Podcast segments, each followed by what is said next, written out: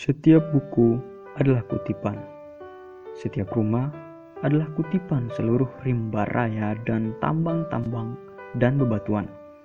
Setiap manusia adalah kutipan dari semua leluhurnya. Podcast.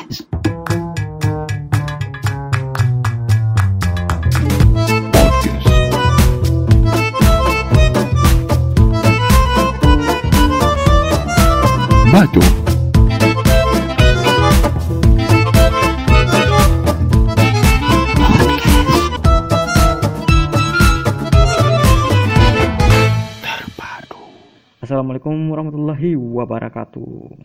Oke, selamat pagi, siang, sore, dan malam. Kapan pun Anda mendengarkan podcast ini.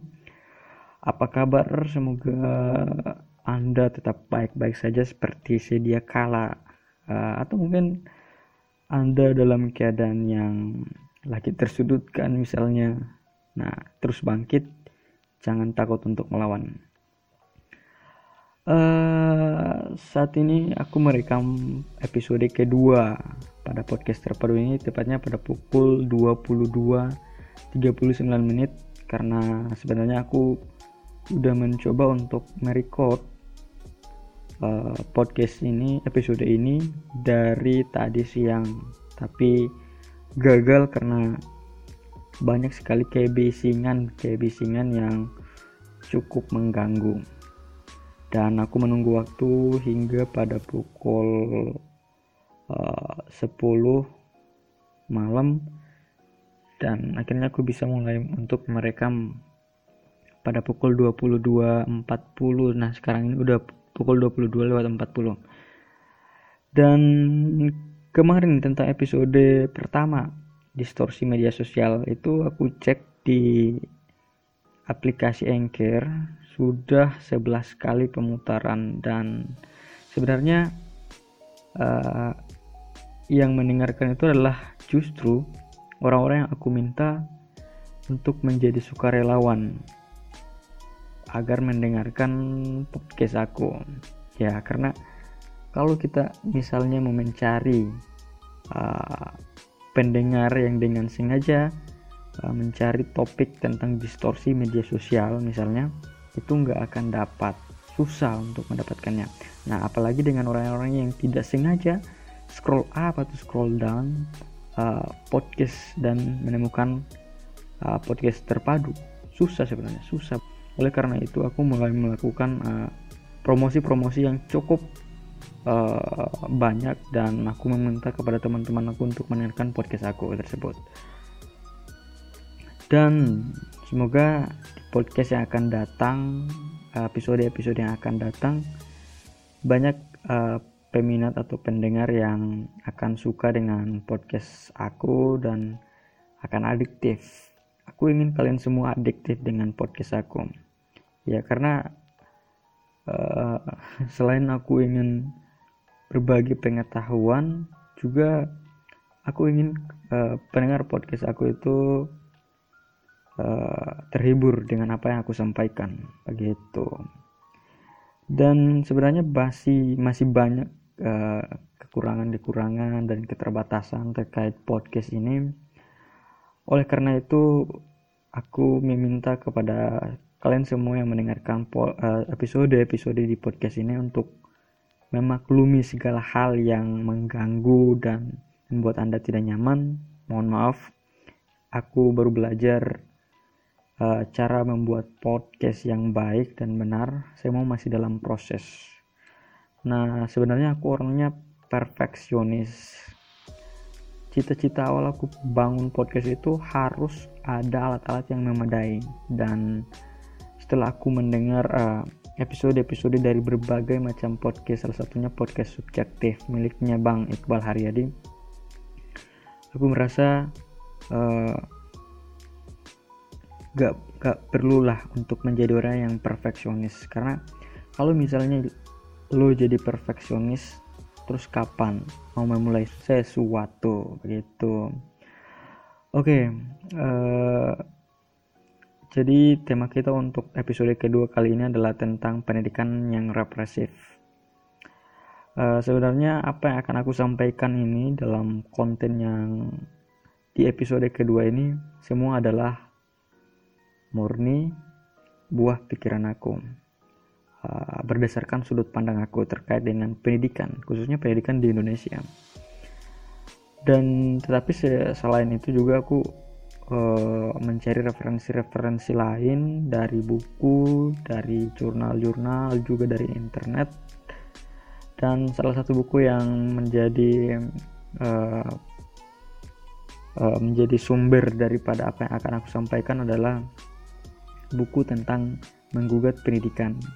Jadi di buku itu uh, berisi kumpulan esai yang ditulis esainya tentang esai pendidikan yang ditulis oleh beberapa ahli, beberapa orang-orang yang hebat seperti Paulo Freire, Ivan Illich kalau nggak salah dan lain dan lain-lain masih banyak sebenarnya. Dan buku itu membahas tentang uh, pendidikan secara fundamentalis, konservatif, anarkis, liberal. Uh, poinnya itu. Dan apa yang akan aku bahas dalam tema pada episode kedua kali ini adalah yang pertama aku uh, membahas tentang kenapa sih aku pilih tema tentang pendidikan represif. Kemudian poin-poin uh, penting dalam perjalanan singkat pendidikan di masa lalu hanya poin-poin penting aja yang menurut aku perlu untuk disampaikan. Kemudian uh, mencontoh pendidikan di negara yang berkualitas tinggi mutu pendidikannya. Dan konstelasi pendidikan di Indonesia seperti apa terus output pendidikan Indonesia yang terjebak dalam sistem. Terakhir aku pengen membahas tentang harapan aku terkait dengan pendidikan yang lebih spesifik kepada Indonesia. Oke, kita ke poin pertama dulu. Kenapa sih aku pilih uh, tema tentang pendidikan represif? Jawaban yang paling mendasar ada dua. Yang pertama, aku mulai resah dengan masa depanku yang entah mau menjadi apa akibat daripada pendidikan yang terlalu banyak arah. Ya, jadi begini, logikanya adalah uh, dulu waktu aku SD dari kelas 1 sampai dengan kelas 6 itu aku tidak punya satu cita-cita saja melainkan kurang lebih enam cita-cita. Mau jadi astronot mau jadi guru mau jadi tentara polisi dan berbagai macam. Kemudian di SMP nah tingkatan SMP aku masuk di MTS hingga membuat aku pengen jadi pendakwah. Yang namanya juga MTS uh, mata pelajarannya cenderung kepada hal yang berbau agama. Dan SMA aku mengambil jurusan IPA karena mengambil jurusan IPA jadinya aku pengen menjadi orang yang hebat dalam dunia fisika. Dan ternyata saat masuk di perguruan tinggi aku tidak ada pilihan sama sekali tentang mau menjadi fisikawan. Gak ada. Justru pilihan-pilihan aku di perguruan tinggi ya. Yang pertama adalah S1 ilmu komunikasi. Kemudian yang terakhir itu tentang uh, teknologi komputer. Seperti itu. Tidak ada sama sekali eh, cita-cita aku yang ingin jadi fisikawan. Pada saat aku mengambil jurusan di uh, universitas dan hal ini yang membuat aku merasa pendidikan terlalu banyak arah sehingga membuat uh, manusia, membuat individu menyesuaikan diri berdasarkan jenjang pendidikannya, berdasarkan uh, apa yang ia uh, dapatkan dan semua itu menurut aku adalah buang-buang waktu. Ini menurut aku secara pribadi. Ya memang bermimpi itu bagus. Mimpilah sebanyak-banyaknya bagus sebenarnya. Hanya saja ini akan membuat uh, ini ini cerita aku secara pribadi. Hanya saja ini membuat aku merasa akan kebingungan di ujung uh, pencarian jati diri aku ya. Mungkin misalnya di usia saat ini ya. Semester 5 satu S1 ilmu komunikasi aku mulai bingung mau jadi apa sebenarnya aku ini nah itu yang membuat aku resah Kemudian yang kedua adalah merasa capek pada pendidikan yang sangat panjang. Ya, mungkin aku terlalu manja dengan waktu. Ya, aku merasa dari kelas 1 sampai dengan kelas 12 di SMA ah, memakan waktu yang cukup lama. Ya, cukup lama. Dan dari kelas 1 sampai dengan kelas 12 SMA kemarin aku merasa buyar. Gak ada sama sekali apa yang aku uh, mungkin ada satu dua tiga atau empat hal-hal yang aku dapatkan daripada pendidikan selama 12 tahun itu. Ada mungkin. Tapi apakah semua itu uh, dapat diaplikasikan dalam kehidupan nyata? Ya mungkin hanya bahasa Indonesia dasarnya matematika mungkin hanya dua dua dua mata pelajaran itu yang menjadi hal yang menurut aku perlu.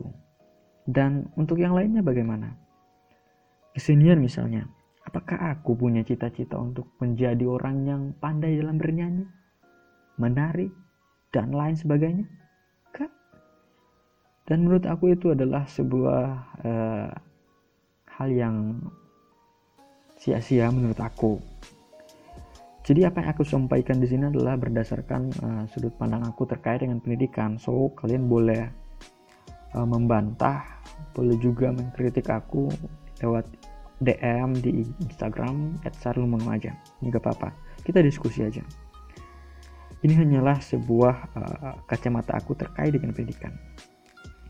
Kemudian poin penting terkait dengan perjalanan singkat pendidikan pendidikan itu memang se awal mula manusia itu adalah orang-orang yang mulai bertanya dan itu uh, mungkin cenderung ke hal yang berbau pendidikan.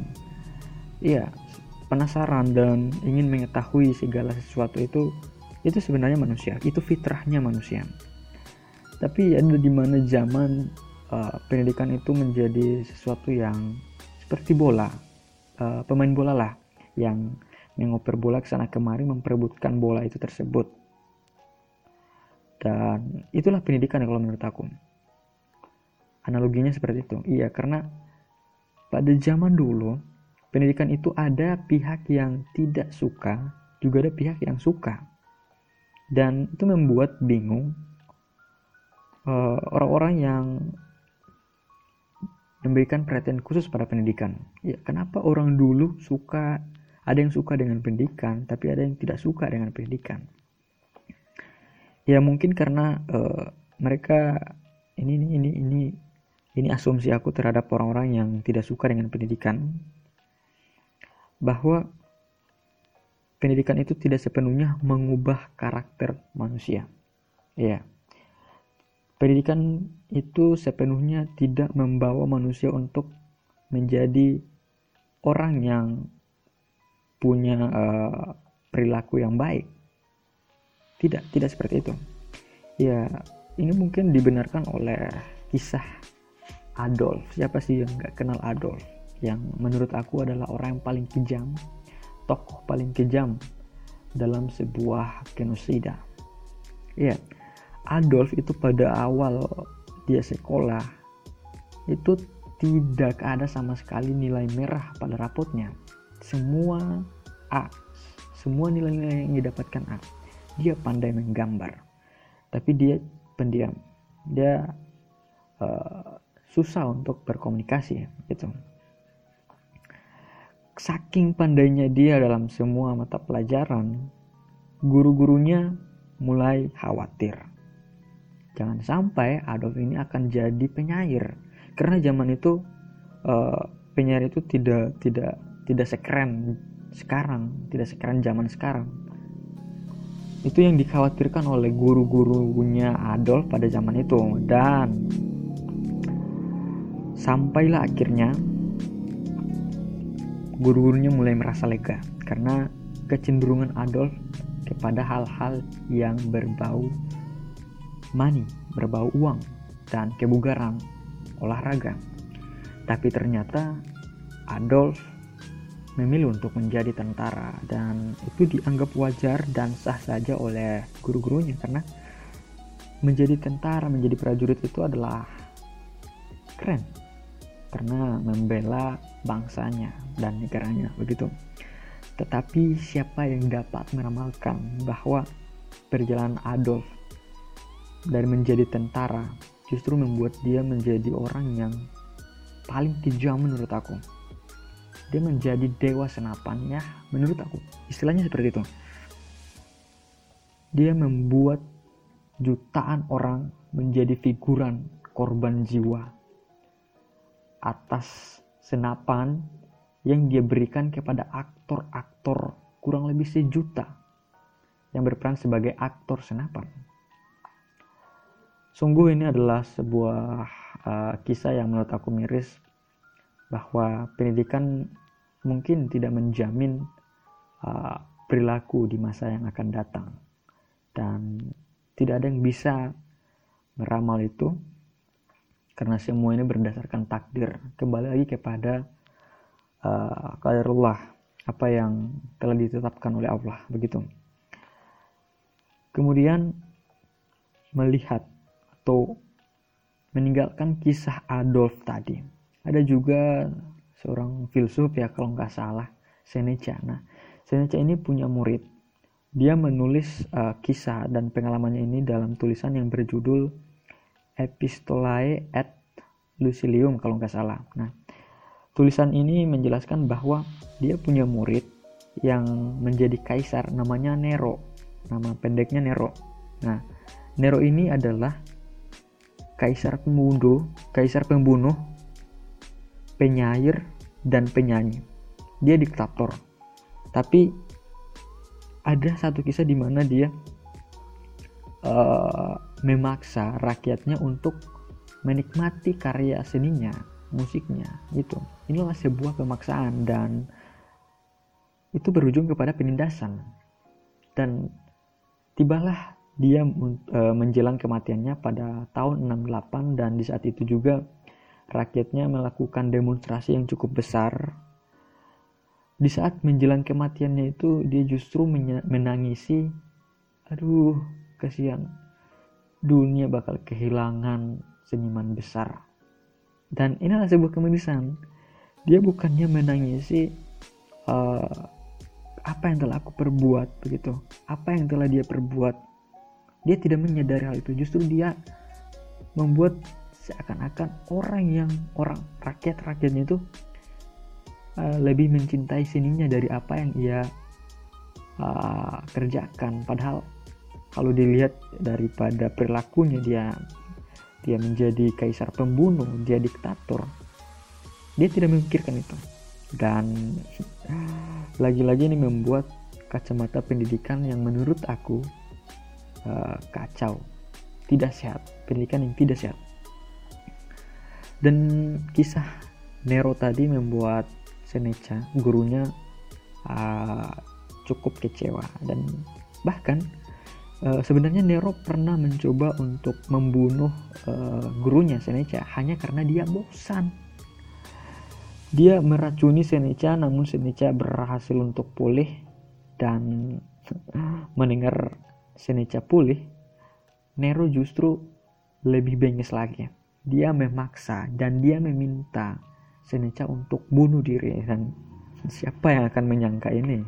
Gurunya orang yang sangat berperan dalam kehidupannya, dalam pendidikannya justru menjadi uh, pembunuh dari uh, justru dibunuh oleh muridnya sendiri. Dan seakan-akan Seneca uh, bunuh diri ya karena dia menciptakan uh, pendidikan Nero tadi. Uh, dan ini menurut aku kacamata pendidikan tadi ya tidak sehat seperti itulah. Dan sebenarnya banyak sekali kisah-kisah tentang uh, pendidikan yang berujung kepada masa depan daripada tokoh-tokoh yang mengalaminya tidak sesuai dengan apa yang mereka dapatkan pada saat uh, mereka di bangku sekolah. Dan pendidikan ini sebenarnya adalah sebuah perkara ya perkara yang cukup besar. Dan harus hati-hati untuk menyelesaikannya. Kadang banyak sekali uh, eh, rumusan-rumusan yang telah dirumuskan oleh para pemikir bagaimana untuk menyikapi pendidikan itu. Sehingga uh, Manskin kalau nggak salah ya dia dia mengatakan bahwa selalu diadakan penyelesaian yang jitu tapi sederhana dan selalu keliru. Ujung-ujungnya keliru. Memang benar. Apa yang mereka tujukan adalah untuk memperbaiki sebuah tatanan tapi keliru begitu. Uh, kalau tadi kisah Hitler dan juga Seneca ada juga kisah Socrates. Siapa sih yang gak kenal Socrates? Sang filsuf yang cukup hebat yang menurut aku pandai dia dia justru uh, proses belajar mengajarnya itu justru dituduh oleh negerinya sebagai proses untuk merusak generasi. Adalah sebuah pengkhianatan hingga akhirnya dia dibunuh dan dihukum mati. Dan ini menua, dan ini menurut aku adalah sebuah kemirisan terkait dengan pola pikir zaman dulu uh, terhadap pendidikan oleh sebagian orang dan hingga saat itu gereja memonopoli pendidikan di seluruh Eropa. Kurang lebih seribu tahun kalau nggak salah yang aku baca. Ya selama seribu tahun gereja memonopoli pendidikan nggak boleh ada uh, pendidikan-pendidikan atau pengetahuan umum gak ada sama sekali. Aku lupa itu di mana uh, para biara diizinkan untuk melakukan pendidikan tapi pendidikan untuk mengkader uh, calon-calon yang akan menjadi pendeta begitu. Nah kalau bicara tentang pendidikan umum itu nggak ada. Selama itu seribu tahun di seluruh Eropa. Dan kita juga harus mencontoh pendidikan sistem pendidikan di luar negeri. Ada lima negara yang memiliki pendidikan yang cukup berkualitas yaitu adalah fin Finlandia, Cina, Korea Selatan, Kanada, dan Selandia Baru. Nah, peringkat pertama diduduki oleh Finlandia. Kita harus mencontoh Finlandia. Iya, karena di Finlandia itu sangat unik uh, sistem pendidikannya di Finlandia itu tidak ada pemeringkatan institusi. Jadi kalau misalnya di Indonesia kan uh, dari kampus yang satu dan kampus yang lain itu sebenarnya berlomba-lomba untuk mencapai akreditasi yang sempurna A. Kalau di Finlandia itu tidak ada. Kemudian di Finlandia itu tidak ada pembagian kelas menurut kompetensi akademis bahkan untuk yang berkebutuhan khusus itu digabung dalam satu kelas tidak dalam digabung dalam satu ruang tidak ada pembagian atau apa tadi klasifikasi golongan dan sejenisnya terkait dengan kompetensi akademis. Semua disamaratakan. Jadi menurut aku uh, sistem pendidikan di Finlandia itu uh, menganggap menganggap memiliki pemahaman egalitarianisme. Artinya menyamaratakan bahwa semua anak semua calon pelajar terpelajar itu sama derajatnya begitu. Dan di Finlandia itu sebenarnya pendidikannya didukung oleh pemerintah. Iya sangat didukung oleh pemerintah. Nah kalau di Indonesia menurut aku pendidikannya ah, setengah-setengah didukung oleh pemerintah. Karena kita terjebak dalam sebuah sistem begitulah istilahnya. Nanti bakal aku bahas dalam konstelasi pendidikan di Indonesia.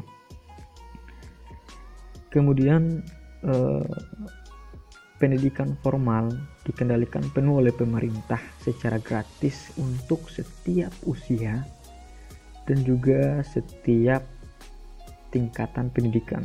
Nah kalau di Indonesia sebagian yang gratis sebagian berbayar.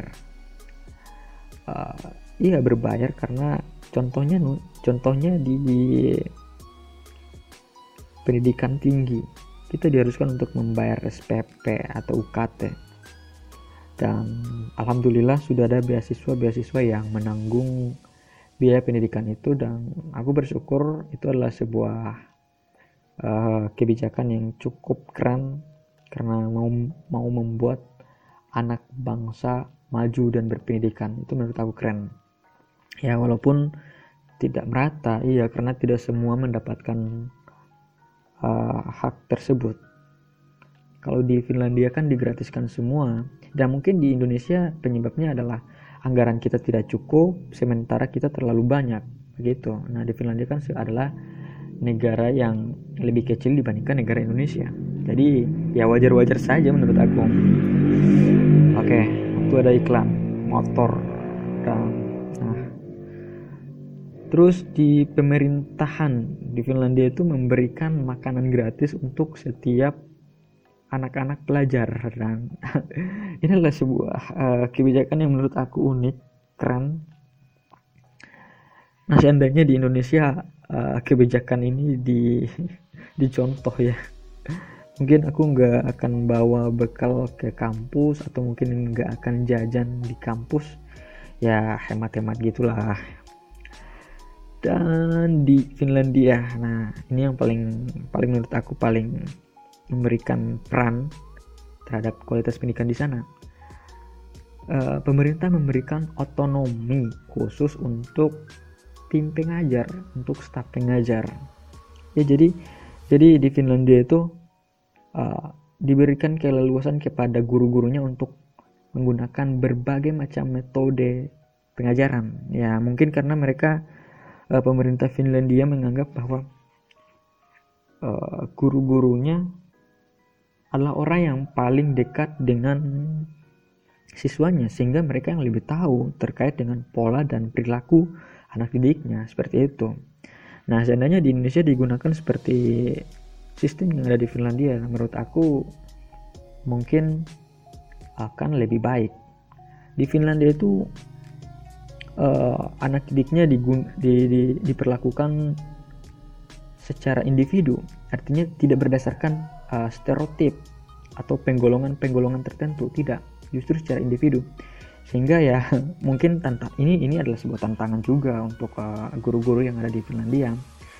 Mereka harus uh, menghadapi anak yang berbeda-beda perilaku dan mereka juga harus menyesuaikan diri dengan anak-anak tersebut. Nah kalau di Indonesia kan digabungkan. Dan kita bakal bahas tentang konstelasi pendidikan di Indonesia pendidikan di Indonesia sangat represif. Itu menurut aku. Ini adalah asumsinya aku. Kenapa? Yang pertama adalah 12 tahun. Selama 12 tahun kita menempuh pendidikan dari SD SMP sampai dengan SMA ditambah 4 tahun untuk mencapai sarjana. Dan mungkin mungkin ini bukan cuma terjadi di Indonesia tetapi juga negara-negara lain. Dan menurut aku kalau kita terlalu lama menempuh pendidikan sementara kita mengabaikan uh, pencapaian, pencapaian kualitas pendidikan maka sama saja. Value value kita adalah nol. Begitu. Jadi pentingkan kualitas dibanding kuantitas. Uh, kurang lebih seperti itulah. Kemudian proses untuk uh, uh, pendidikan dari kelas 1 sampai dengan kelas 12 SMA itu mungkin secara tidak langsung secara langsung mungkin tidak terlihat anarkis. Ya, asumsinya aku adalah pendidikan di Indonesia itu uh, anarkis karena memaksa. Ada kaitannya dengan represif tadi. Tapi secara sistem sangat jelas kalau pendidikan di Indonesia itu justru memaksa kita untuk melakukan apa yang mungkin kita tidak sukai. Ya, Contohnya begini, di satu kelas ada terdiri dari 10 mata pelajaran. Sebagian atau setengahnya kamu menyukainya dan setengahnya tidak. Dan kalau misalnya setengahnya setengah mata pelajaran yang kamu tidak sukai, kamu mengabaikan mata pelajaran itu, kamu mendapatkan error dan nantinya kamu tidak bisa naik kelas. Nah, mau tidak mau kita harus menyelesaikan dan mencapai nilai yang bagus dalam mata pelajaran yang kita tidak sukai tersebut. Dan ini adalah sebuah represif yang nyata kalau menurut aku. Dan kalau di Indonesia itu dulu ada SMA ada SMK ada SPG SPG kalau nggak salah sekolah pendidikan guru ya. Ya tapi sekarang udah nggak ada nah di SMA ada IPA dan ada IPS di SMK banyak sekali kejuruan. Tapi kadang ini tidak relevan dengan apa yang nantinya bakal kita pilih di universitas nantinya. Contohnya aku. SMA aku jurusan IPA tapi tiba-tiba kok saat uh, pendidikan tinggi aku mengambil jurusan ilmu komunikasi tidak ada relevansinya ya sama sekali kecuali aku IPS mungkin ada. Karena ya ada kaitannya lah. Namanya juga ilmu komunikasi itu uh, ilmu sosial. Dan ini sebenarnya adalah sebuah hal yang menurut aku melukai kacamata pendidikan karena dirumuskan dengan tidak memikirkan dampak-dampak baik dampak yang kecil maupun yang besar kemudian kalau di Indonesia itu sering berganti-ganti kurikulum. Yang aku ingat itu kurikulum 2 eh KTSP KTSP itu 2006 ya kalau nggak salah. Dan kurikulum 2013 kalau kurikulum 2013 itu mendominasikan tentang karakterisasi perbaikan karakter itu adalah sebuah uh, rumusan yang menurut aku bagus positif. Hanya saja tidak merata. Iya. Eh, selama tiga tahun aku sekolah di SMA itu kurikulumnya adalah kurikulum 2013 yang katanya siswa lebih berperan aktif dalam sebuah proses belajar mengajar. Dan yang lebih dipentingkan di sini adalah karakter. Tapi uh, justru yang aku dapatkan adalah aku melihat lebih dominan uh, akademis daripada karakternya, perilakunya. Karena saat uh, pengumuman juara misalnya, itu yang disimpulkan nilai-nilainya adalah nilai-nilai akademis, bukan nilai-nilai karakter. Dan ini membuat bahwa jika kalau jika jikalau uh, sistemnya sudah dibuat sedemikian rupa gagal lagi di pengaplikasiannya begitu.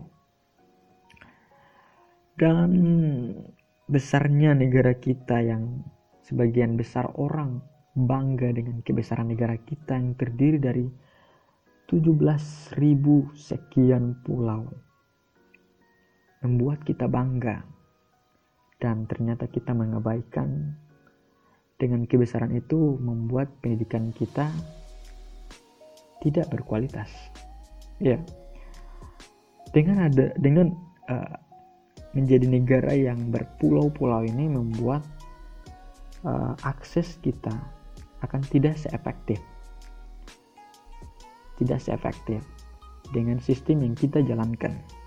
Dengan sistem yang kita rumuskan, tidak akan seefektif.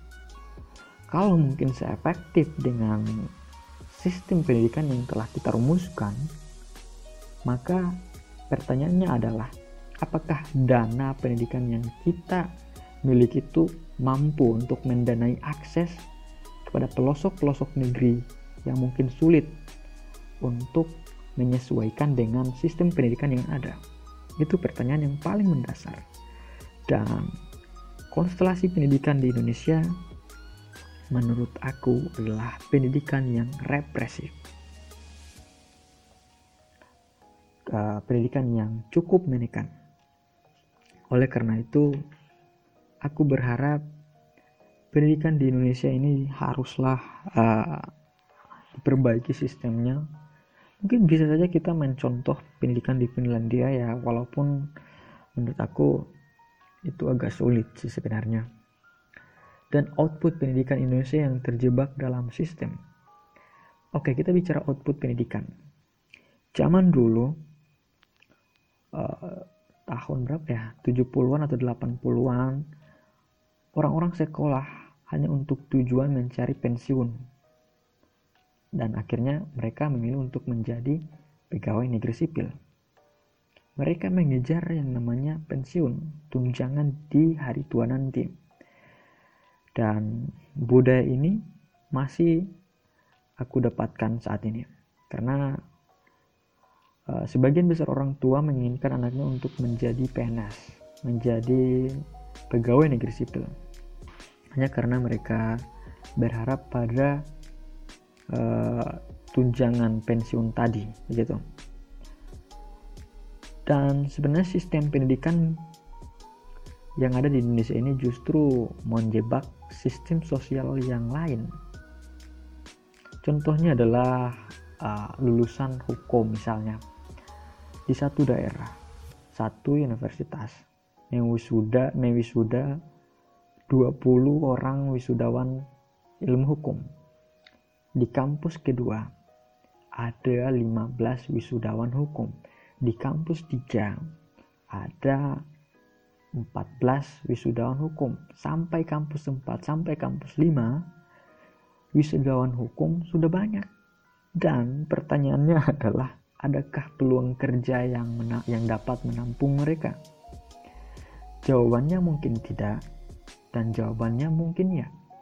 Jikalaupun jawabannya mungkin ya, pertanyaannya lagi adalah apakah tempat kerja tersebut meminta pengalaman pendidikan atau pengalaman kerja yang saat ini aku dapat di lapangan. Uh, apa yang aku lihat?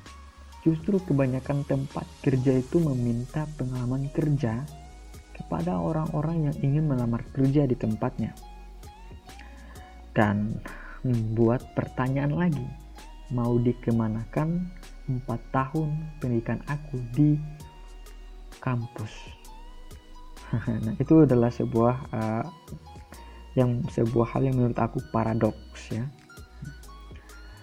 dan pendidikan kita ini sebenarnya cenderung berkiblat di barat yang sebenarnya diformulasikan untuk rakyatnya pada banyak peluang kerja. Berbeda dengan kita di Indonesia, mungkin sebagian berpikiran bahwa banyak pendidikan kita di banyak lulusan pendidikan kita yang lulus tapi kok jadi pengangguran, pengangguran bertoga seperti itu.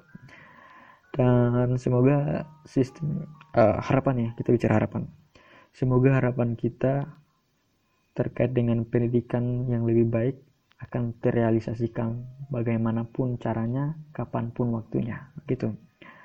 Dan harapan aku secara pribadi terkait dengan pendidikan Indonesia adalah yang pertama, aku berharap uh, sistem kita benar-benar tidak benar-benar tidak sistem pendidikan kita benar-benar tidak akan melukai sistem sosial yang ada atau sistem negara yang ada. Kemudian yang kedua, adanya pendidikan yang fleksibel. Nah, kalau kita bicara pendidikan yang fleksibel, ada satu sekolah nih pada tahun 1921 yang dibangun oleh Neil di Summerhill. Nah, di sekolah itu kamu terserah mau masuk atau tidak ya terserah kamu. Tidak ada nilai dan tidak ada ulangan. Yang namanya juga sekolah bebas. Terserah mau ngapain di sekolah itu. Nah, aku harapnya uh, mengharapkan sekolah seperti itu, tapi uh, cukuplah aku jadi kaum utopis saja. Jadi kaum yang berharap dan terlalu banyak bermimpi, tapi tidak mewujudkannya. Dan hati kecil berbisik, jangan sampai ada sekolah ini. Ya, menurut aku. Jadi hati aku ini bertolak belakang satu sama lain hati kecil sama hati besar hati besar bilangnya ada sekolah pengennya sekolah yang fleksibel kayak ini hati kecil bilang jangan jangan gitu dan terakhir semoga Indonesia mencontoh sistem pendidikan di Finland Finlandia salah satunya adalah memberikan makanan gratis ya buat anak sekolah. Ya supaya menghemat biaya yang selama ini menguras tenaga ya. Setiap bulan lo, harus mikir biaya buku biaya tempat tinggal ditambah lagi biaya makan. Semoga Indonesia mencontoh Finlandia untuk menggratiskan makanan kepada anak didiknya oke pendengar podcast bacot. Uh, pendengar podcast bacot.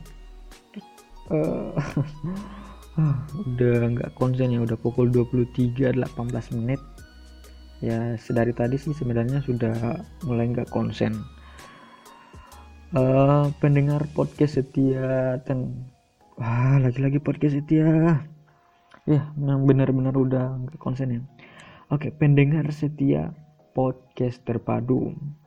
Semoga dari apa yang aku sampaikan pada episode kedua tentang pendidikan represif ini bermanfaat.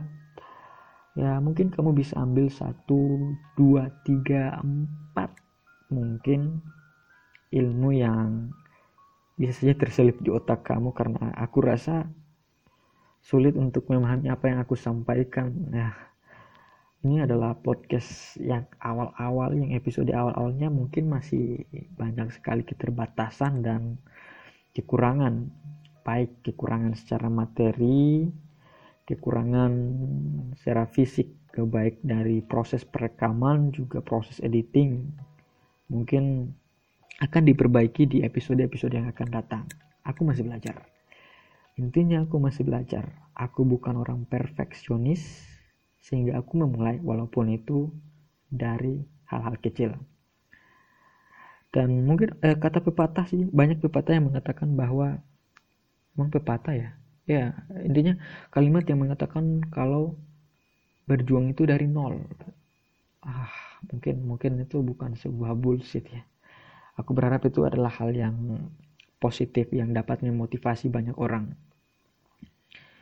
Dan dan dan btw aku merekam uh, podcast episode kedua. Kali ini itu dengan suara yang cukup uh, slow. Karena kalau misalnya aku recordnya siang mungkin agak agak berpower sedikit.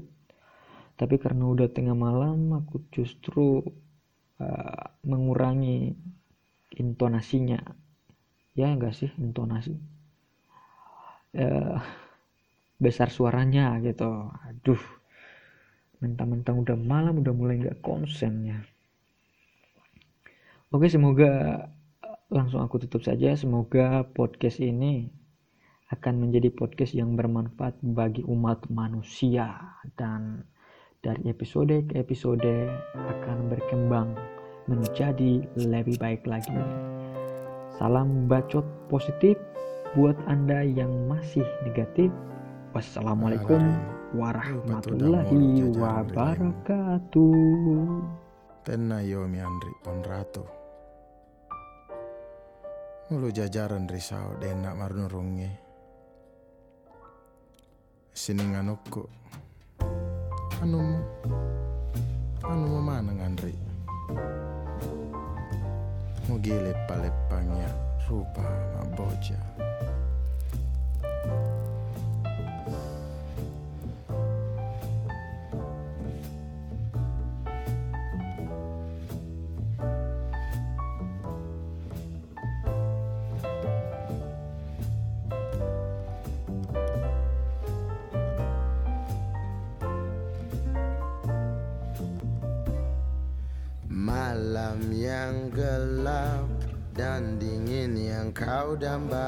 Damba-dambakan dengan apa akan engkau habiskan bersama mimpi yang kau rekayasa atau doa-doa yang kau pinta dalam takut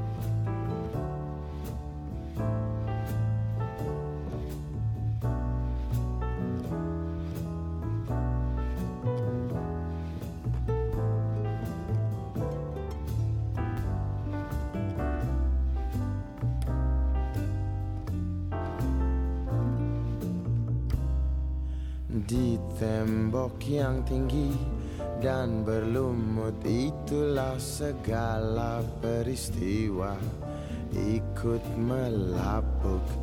Kita menguap seperti kabut. Kita hanya sebentar. Sejenak adalah usia kita. Datang dan menguap begitu saja hanya aromanya yang tertanam di kepala. Seberapa banyak kau hidup malam ini kasih. Suara hujan merdu di garasi yang basah. Ketikan sitar lincah dalam rentak tabla. Kau sungguh kontras malam ini Mengalun di sela rintik rindu yang sengit. Menarilah denganku. Ah, pesanku. Pada malam-malam yang tenang dan sunyi Mintalah lewat doa yang kau ucap dengan mesra. Dialah sang maha. Pelukannya menyentuh sukma. Di tembok yang tinggi dan berlumut Itulah segala peristiwa. Ikut melapuk kita menguap. Seperti kabut Kita hanya sebentar. Sejenak adalah usia kita. Datang dan menguap begitu saja hanya aromanya yang tertanam di kepala. Seberapa banyak kau hirup malam ini? Kasih